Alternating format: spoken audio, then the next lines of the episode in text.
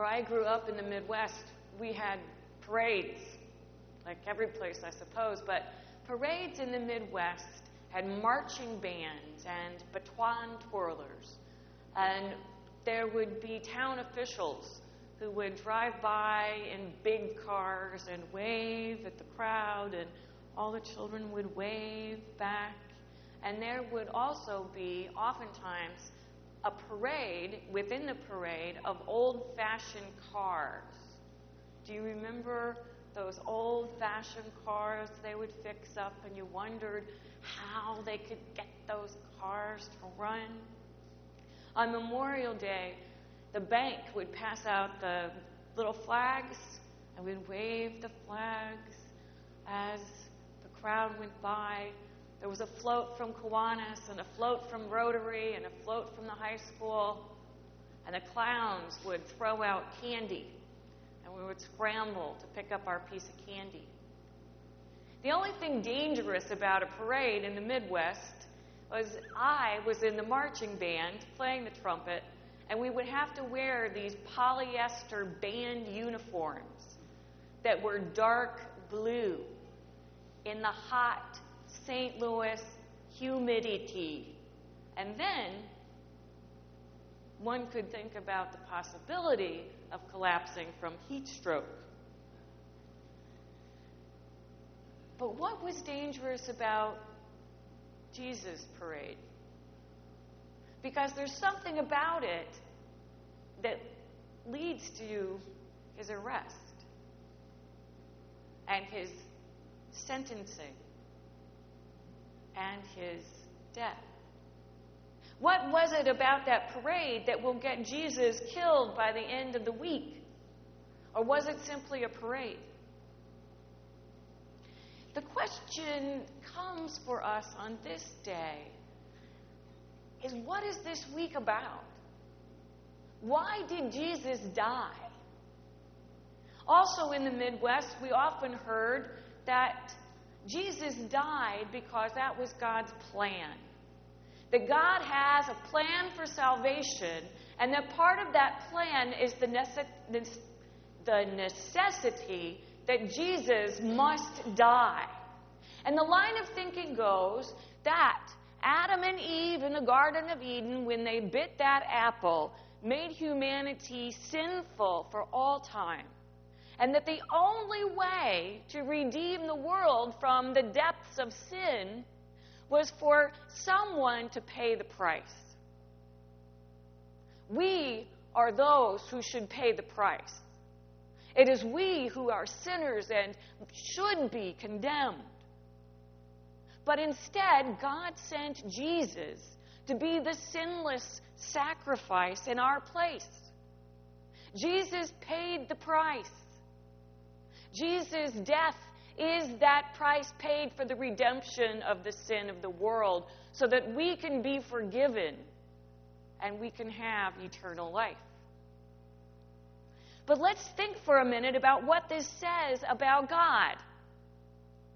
A God who demands that someone pay a price. And that price involved suffering and death. So, do we have a God that demands suffering in order for us to be forgiven? Or is this theology dangerous. For if we do serve a God who requires violence for salvation, how easy is it for us to justify violence in the name of God? This makes God the wrathful, angry God. And if God calls for suffering, does that somehow make suffering okay? God does not demand suffering, and neither does God demand death. God is for the salvation, the healing, the wholeness of this world. This world, here and now. So let's go back to the parade. That parade of poor people coming into Jerusalem. Jesus has been parading all the way through Galilee and picking up followers because he has been proclaiming the kingdom of God as opposed to the kingdom of Caesar or Pilate or Herod. God's kingdom has no poor, and all of the people are fed, and no one goes to debtor's prison. And the Roman soldiers aren't terrorizing people or exploiting the poor. So Jesus comes with all of the people and he rides into town with people who cannot wait for the kingdom of God when there will be no hungry children. Jesus rides in with the poor and the lame and people angry and fed up with Rome. And they make a carpet, like a red carpet, with their cloaks and the palm branches, waving like those flags from the Memorial Day parade.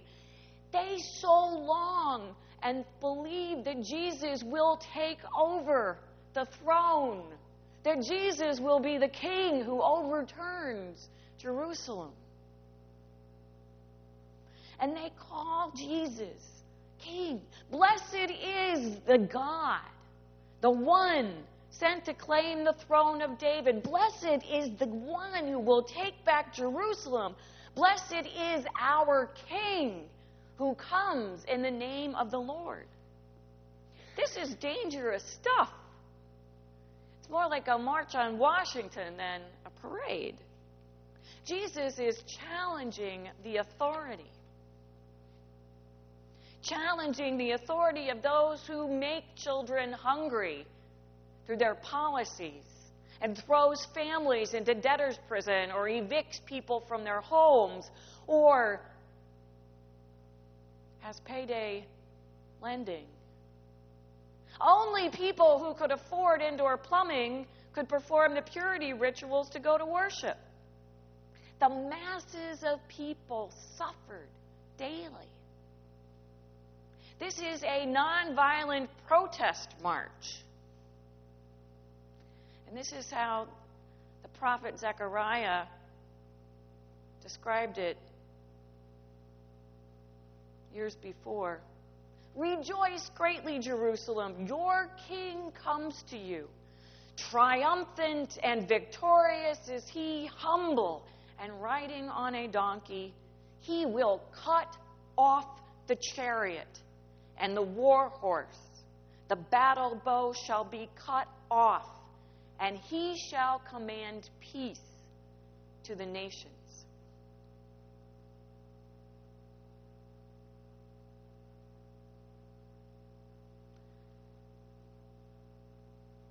And for this, Jesus was killed.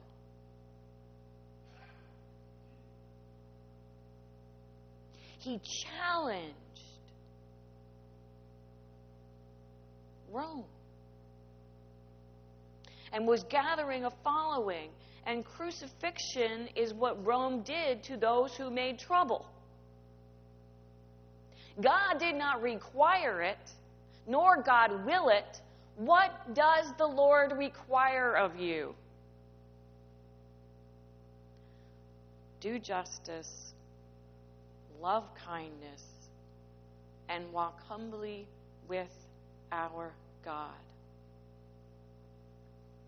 So today we come joining that crowd marching into Jerusalem, waving our palms. And we wave our palms for all the people who have longed for the kingdom of God. We wave our palms with everyone who has been hungry or suffering or sick. It's a lot like the Poor People's Campaign.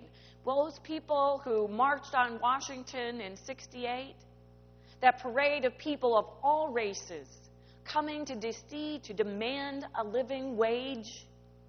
Of course, King was assassinated in the middle of preparing for the Poor People's Campaign because he would not stop proclaiming justice.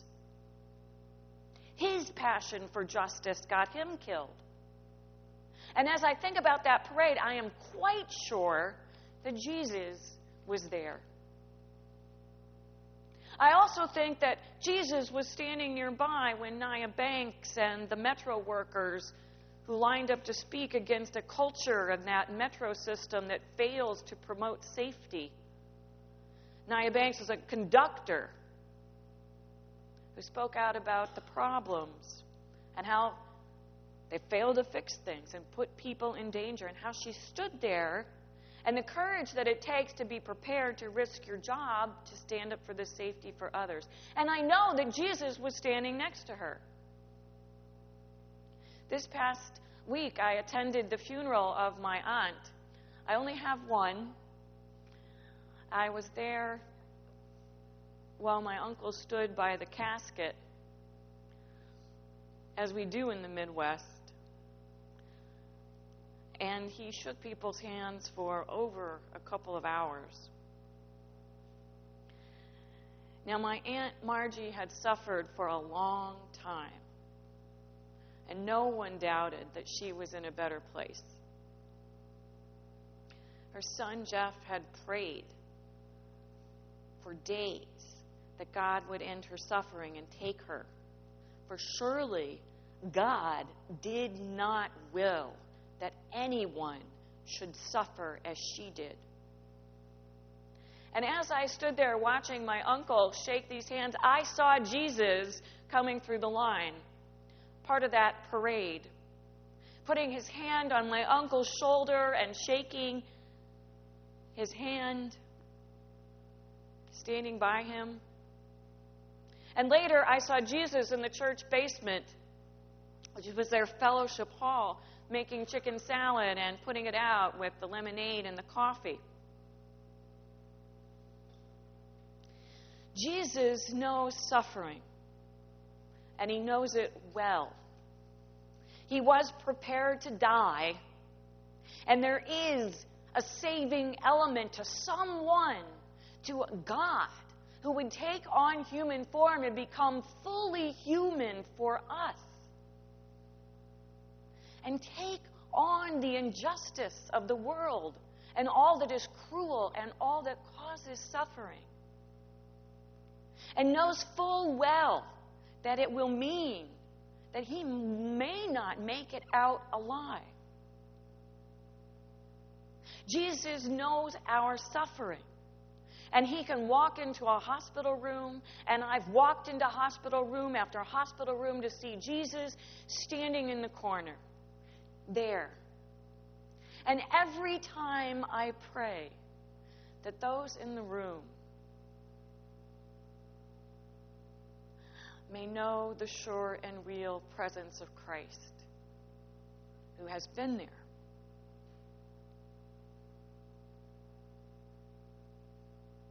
And will be with them for healing and wholeness as long as the pain is there, as long as the suffering lasts, until there is new life.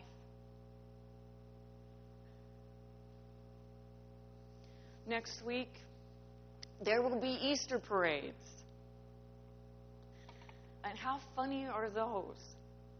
The Easter parades like in Manhattan, when I used to live in Westchester, we had people who would put on their fancy hats and go down for the Easter parade. It turns out the Easter parades are ancient. And it came out of a tradition of celebrating and putting on new clothes on Easter Day as that sign of new life. So next week, Wear your new clothes. More importantly, come and parade. And if you have a flower or take a flower from the flowers we have outside, put it on the cross for the transformation of the world, for the transformation of new life. And then parade out of this church into the great parade of the kingdom of God. Amen.